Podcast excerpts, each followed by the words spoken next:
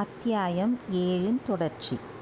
கால்வாயின் கரையை அவர்கள் அடைந்தபோது சந்திரன் உதயமாகியிருந்தது.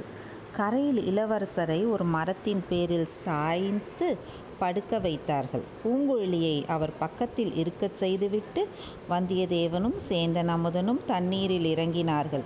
முழுகிப் போயிருந்த படகை மிக பிரயாசையுடன் மேலே எடுத்து கரையோரமாக கொண்டு வந்தார்கள். இளவரசர் கண் விழித்தார். மிக மெல்லிய குரலில் தாகமாயிருக்கிறது என்றார்.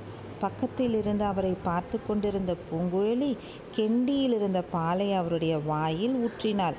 சிறிதளவு பால் அருந்திய பிறகு இளவரசர் பூங்குழலி நீதானா சொர்க்கலோகத்தில் யாரோ ஒரு தேவ கன்னிகை என் வாயில் அமுதத்தை ஊற்றுவது போல் தோன்றியது என்றார். அத்தியாயம் எட்டு.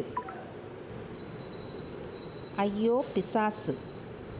கற்பக விருட்சம் பூங்குழலியின் மீது வர்ண மலர்களை சொரிந்தது. தேவலோகத்து கிண்ணறி வாத்தியங்கள் இன்ப கீதங்களை பொழிந்தன. ஏன்? பூங்குழலியின் மேனி நரம்புகளே யாழின் நரம்புகளாகி தெய்வகானம் இசைத்தன. இளவரசரின் கனிவு செறிந்த மொழிகள் அவளுக்கு அத்தகைய போதையை அளித்தன. இளவரசே நான் தேவலோக கன்னிகை அல்ல ஏழை ஓடைக்கார பெண். தாங்கள் அருந்தியதும் தேவலோகத்து அமுதம் அல்ல குழகர் கோயிலில் கிடைத்த பாலமுதம் என்றாள். நீ தேவலோக கன்னிகை இல்லை என்றால் நான் நம்பி விடுவேனா வருணனின் திருப்புதல்வி அல்லவா நீ? சமுத்திரகுமாரி எத்தனை தடவை எனக்கு நீ உயிரளித்திருக்கிறாய் உனக்கு நான் என்ன கைமாறு செய்யப் போகிறேன்? என்றார் இளவரசர். ஐயா இன்னும் ஒரு பகலும் ஒரு இரவும் தங்களுடன் இருக்க இந்த ஏழையை அனுமதிக்க வேண்டும் என்றாள் பூங்குழலி. அது எப்படி முடியும்? உடனே நான் பழையாறைக்கு புறப்பட வேண்டுமே என்றார் இளவரசர். இல்லை தங்களை நாகைப்பட்டினத்துக்கு அழைத்துச் செல்லும்படி செய்தி வந்திருக்கிறது. யாரிடமிருந்து? இளைய பிராட்டியிடமிருந்து தான் அது யார் அங்கே? இன்னொருவன்? வந்தியத்தேவனுடன் படகை இழுத்து வருகிறவன்? என் அத்தான் சேந்தன் அமுதன். இளைய பிராட்டி அவனிடம்தான் செய்தி அனுப்பியிருக்கிறார். தங்களை நாகைப்பட்டினத்தில் உள்ள சூடாமணி விஹாரத்திற்கு அழைத்துச் செல்லும்படி. ஆஹா என் தமக்கையின் மனம் மாறிவிட்டதா? எனக்கு முடிசூட்டும் ஆசை அகன்று விட்டதா? வெகு காலமாக எனக்கு புத்த சங்கத்தில் சேர வேண்டும் என்ற ஆசை உண்டு. புத்த சங்கத்தில் சேர்ந்து பிக்ஷு ஆவேன் தூர தூர தேசங்களுக்கு யாத்திரை செய்வேன். சாவகம் கடாரம் மாயிரிடுங்கம் மாப்பபாலம் சீனம். ஆஹா என்னுடைய பாக்கியமே பாக்கியம். பூங்குழலி வா போகலாம் என்று கூறி இளவரசர் எழுந்து நின்றார்.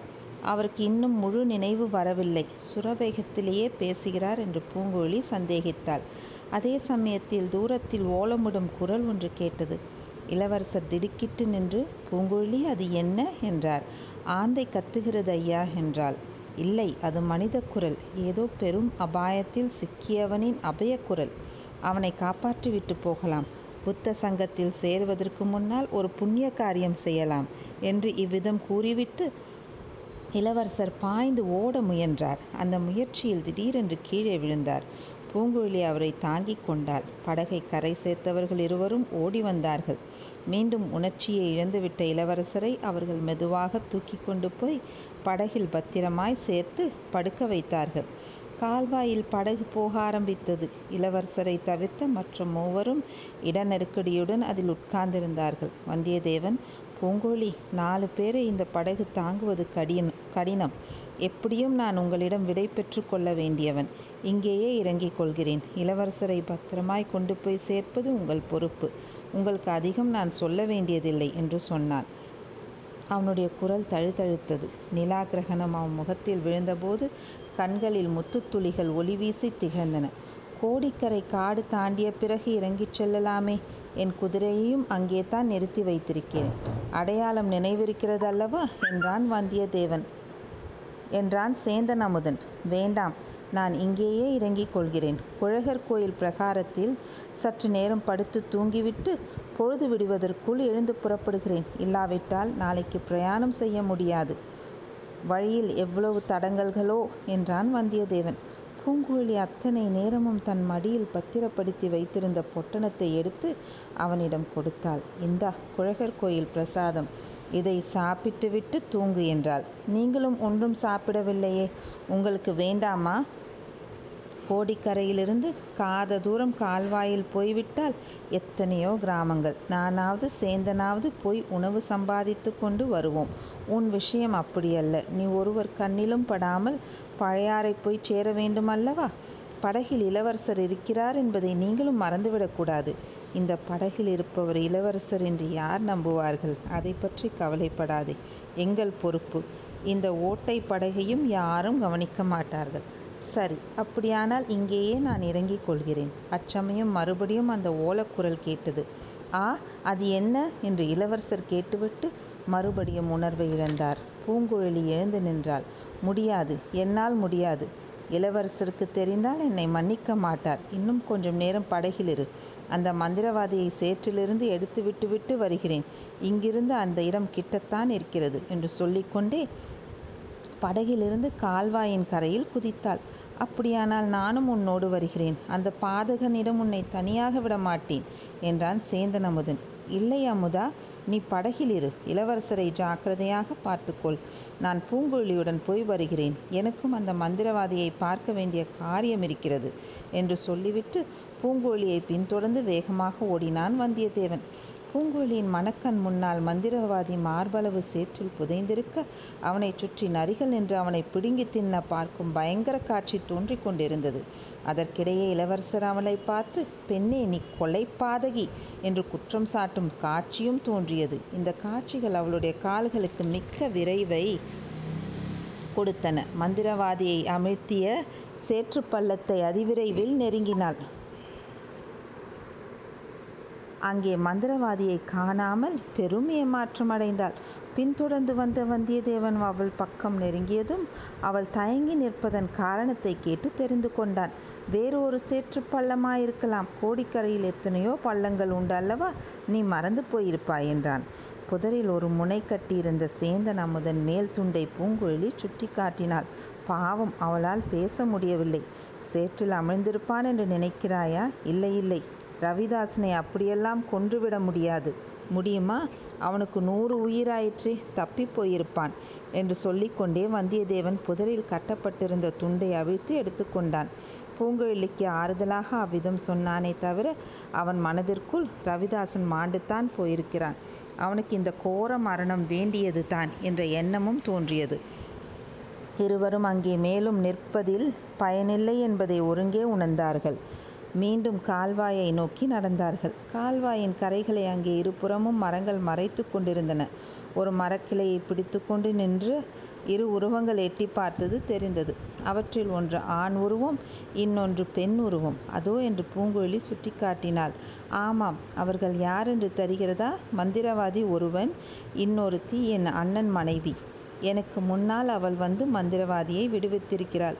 நல்லதாய் போயிற்று. நல்லது ஒன்றுமில்லை. கால்வாயில் படகு வருவதை அவர்கள் உற்று பார்க்கிறார்களே. அச்சமயம் இரண்டு உருவங்களில் ஒன்று திரும்பி இவர்கள் வரும் திசையை பார்த்தது. உடனே இரண்டு உருவங்களும் புதர்களுக்கு அடியில் மறைந்து விட்டன. ஐயோ அவர்கள் நம்மையும் பார்த்து விட்டார்கள். பேசாமல் என்னுடன் வா நான் ஒரு யுக்தி செய்கிறேன். நான் என்ன சொன்னாலும் ஆச்சரியப்படாதே என்னை ஒட்டியே பேசி என்றான் வந்தியத்தேவன். அத்தியாயம் எட்டின் தொடர்ச்சி. இருவரும் மேற்கூறிய உருவங்களை நின்ற இடத்துக்கு சமீபமாக போனார்கள். அந்த இடத்தை கடந்து சிறிது அப்பால் சென்று கால்வாயின் ஓரமாக உட்கார்ந்து கொண்டார்கள். பின்னால் புதரில் மறைந்து இருந்தவர்களுக்கு தங்கள் பேச்சு நன்றாய் கேட்கும் என்று வந்தியத்தேவன் நிச்சயப்படுத்தி கொண்டான். பூங்குழலி இதோ பார் ஏன் கவலைப்படுகிறாய்?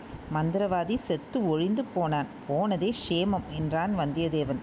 ஐயோ என்ன பயங்கரமான சாவு என்றாள் பூங்குழலி கொலை செய்தது செய்துவிட்டு இது என்ன பரிதாபம்? ஐயோ நானா கொலை செய்தேன். பின்னே அவனை சேற்றில் விழச் செய்தது யார்? நீதானே. திடீரென்று அப்புறம் உனக்கு பச்சாதாபம் வந்துவிட்டது. தப்புவிக்கலாம் என்று வந்தாய். அதற்குள் அவனை சேறு விழுங்கிவிட்டது. தப்புவிக்கத்தான் வந்தாயோ அல்லது செத்துப்போய் விட்டானா என்று பார்ப்பதற்குத்தான் வந்தாயோ? யார் கண்டது? உன்னை யார் என்னை தொடர்ந்து வரச் சொன்னது? வந்ததனால் தானே நீ செய்த கொலையை பற்றி தெரிந்து கொள்ள முடிந்தது. அடி கொலை பாதகி. நானா கொலை பாதகி ஆம் நீ கொலை பாதகித்தான் நான் மட்டும் யோகியன் என்று சொல்கிறேனா? அதுவும் இல்லை. நான் இளவரசரை கடலில் மூழ்கடித்து கொன்றேன். நீ மந்திரவாதியை சேற்றில் அமைக்கிக் கொன்றாய். அதற்கும் இதற்கும் சரியாய் போய்விட்டது. நான் செய்த கொலையை பற்றி நீ வெளியில் சொல்லாமல் இருந்தால் நீ செய்த கொலையை பற்றி நானும் யாரிடத்திலும் சொல்லவில்லை. இளவரசரை கொன்றவன் நீதானா? சற்று முன் அவரை பார்க்கவே இல்லை என்று சொன்னாயே. வேண்டுமென்று தான் அப்படி சொன்னேன். இனிமேல் அப்படி உன்னிடம் சொல்ல வேண்டிய அவசியமில்லை. நான் கூறியதை ஒப்புக்கொள்வாயா மாட்டாயா? மாட்டேன் என்று மறுத்தால் உடனே நந்தினி தேவியிடம் போய் நீ மந்திரவாதியை சேற்றில் அமுக்கி கொன்றதை கூறுவேன். நான் செய்த கொலைக்கு சாட்சியமில்லை. உன் கொலைக்கு சாட்சியம் உண்டு நந்தினி என்னை என்ன செய்து விடுவாள்? வேறொன்றும் செய்ய மாட்டாள். உன்னை பூமியில் கழுத்து வரையில் புதைத்து யானையின் காலினால் இடரும்படி செய்வாள். ஐயோ என்ன பயங்கரம்! வேண்டாமென்றால் நான் கூறுகிறபடி செய்வதாக ஒத்துக்கொள். என்ன செய்ய வேண்டும்? அதோ உன் அத்தான் கொண்டு வருகிறானே. அந்த படகில் ஏறிக்கொள். இரண்டு பேரும் நேரே இலங்கைக்கு போய்விட வேண்டும். அங்கே போய் உன் இளவரசரை நினைத்து அழுது கொண்டிரு. எதற்காக நான் இலங்கை போக வேண்டும்? இங்கேயே இருந்தால் உனக்கு என்ன? ஆ நீ போய் பழுவேட்டரையரிடம் என்னை பற்றி சொல்லிவிட்டால் அவருக்கு என்ன இருந்தாலும் இளவரசர் பேரில் அபிமானம் உண்டு. என்னை பழிவாங்க பார்ப்பார். எனக்கு இந்த உலகில் இன்னும் கொஞ்சம் வேலை இருக்கிறது. அட பாவி இளவரசரை நீ ஏன் கொன்றாய்? அதையாவது சொல்லிவிடு. சொன்னால் என்ன? நன்றாகச் சொல்கிறேன். இளவரசரும் அவருடைய தமக்கியும் சேர்ந்து ஆதித்த கரிகாலரின் ராஜ்யத்தை பறிப்பதற்கு சதி செய்தார்கள். ஆதித்த கரிகாலர் என்னுடைய எஜமானர் அவருடைய விரோதி என்னுடைய விரோதி. அதனால்தான் இளவரசரை கொன்றேன். தெரிந்ததா? இந்த மகா பாவத்துக்கு நீ தண்டனை அனுபவிப்பாய். அதை பற்றி நீ கவலைப்படாதே. நான் சொன்னபடி நீ செய்ய போகிறாயா இல்லையா? செய்யாவிட்டால் வேறு வழி என்ன? அதோ படகு வருகிறது. போய் ஏறிக்கொள்கிறேன். இதோ பார் நன்றாய் கேட்டுக்கொள். படகில் ஏறியதும் நேரே கடலை நோக்கிச் செல்ல வேண்டும். கோடிக்கரை பக்கம் திரும்பினாயோ? உன் கதி அதோ கதிதான். இங்கே இருந்து நான் உங்கள் படகை பார்த்து கொண்டிருப்பேன். படகு கடலை அடைந்த பிறகுதான் இங்கிருந்து நகருவேன். சரி சரி இங்கேயே இரு. உன்னை நூறு நரிகள் பிடுங்கி தின்னட்டும். வந்தியத்தேவன் செய்த சமிக்ஞையை பார்த்துவிட்டு பூங்கோழி அங்கிருந்து விரைந்து போய் படகில் ஏறிக்கொண்டாள். படகு மேலே சென்றது. வந்தியத்தேவன் அவளிடம் கூறியபடி அங்கேயே உட்கார்ந்திருந்தான். அரை நாழிகை சென்றது. படகு கால்வாயில் வெகு தூரம் வரை சென்று மறைந்தது. திடீரென்று வந்தியத்தேவனுக்கு பின்னால் அஹா ஹா ஹா என்று ஒரு பயங்கர சிரிப்பு கேட்டது.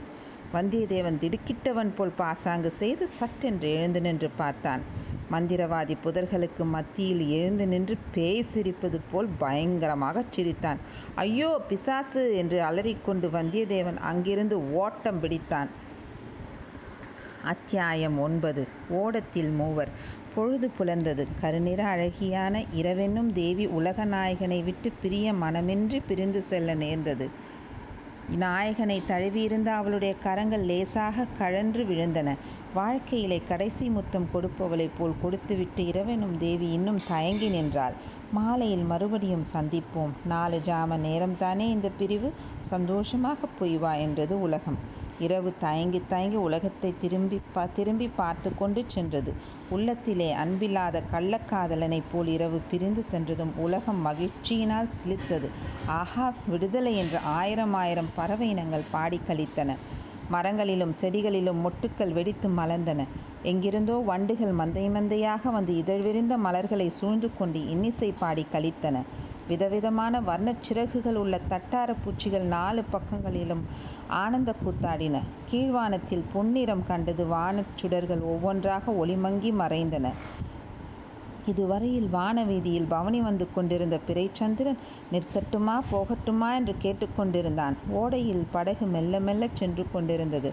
பட்சிகளின் கோஷ்டிகானத்தோடு துடுப்பு தண்ணீரை தள்ளும் சலசல சத்தமும் பூங்கோழியின் செவிகளில் விழுந்தது. திடுக்கிட்டு கண் விழித்தாள். ஒரு கிளையில் வெடித்து வெடித்த இரண்டு அழகிய நீல நிற மொட்டுக்கள் ஒருங்கே மலர்ந்தது போல் அவளுடைய கண்ணிமைகள் திறந்தன எதிரே இளவரசரின் பொன்முகம் தோன்றியது. இன்னும் அவர் தூங்கிக் கொண்டிருந்தார். தூக்கந்தானா அல்லது சுரவேகத்தில் இன்னமும் உணர்ச்சியற்று இருக்கிறாரா தெரியவில்லை. எனினும் அவருடைய திருமுகம் எவ்வளவு பிரகாசமாயிருந்தது.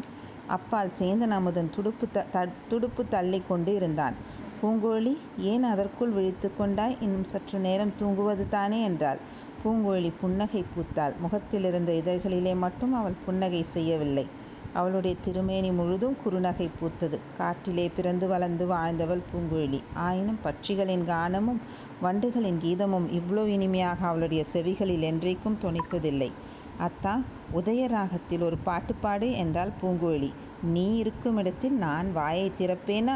நீதான் பாடு என்றான் சேந்தன் அமுதன் ராத்திரி இருளடந்த காட்டில் பாடினாயே காரிய நிமித்தமாக பாடினேன். இப்போது நீ பாடு எனக்கு பாட வேண்டும் என்ற ஆசையாயிருக்கிறது. ஆனால் இளவரசருக்கு தொந்தரவாயிருக்கும் அல்லவா? எனக்கு தொந்தரவு ஒன்றும் இல்லை. இரண்டு பேரும் சேர்ந்து பாடுங்கள் என்றார் அருள்மொழிவர்மர். பூங்குழலி வெட்கத்தினால் தலை குனிந்து கொண்டாள். படகு எங்கே போகிறது? என்று இளவரசர் கேட்டார். நாகைப்பட்டினம் சூடாமணி விஹாரத்திற்கு என்றாள் பூங்கோழி. அப்படியானால் ராத்திரி நான் கண்டது கேட்டதெல்லாம் கனவல்லவா? உண்மைதானா? ஆம் ஐயா இதோ இவர்தான் தங்கள் தமக்கையாரிடமிருந்து செய்தி கொண்டு வந்தவர். இளைய பிராட்டி கூறியதையெல்லாம் விவரமாகச் சொல்லு அமுதா. என்னை புத்த சங்கத்தில் சேர்த்து விடும்படித்தானே என் தமக்கை சொல்லி அனுப்பினார்.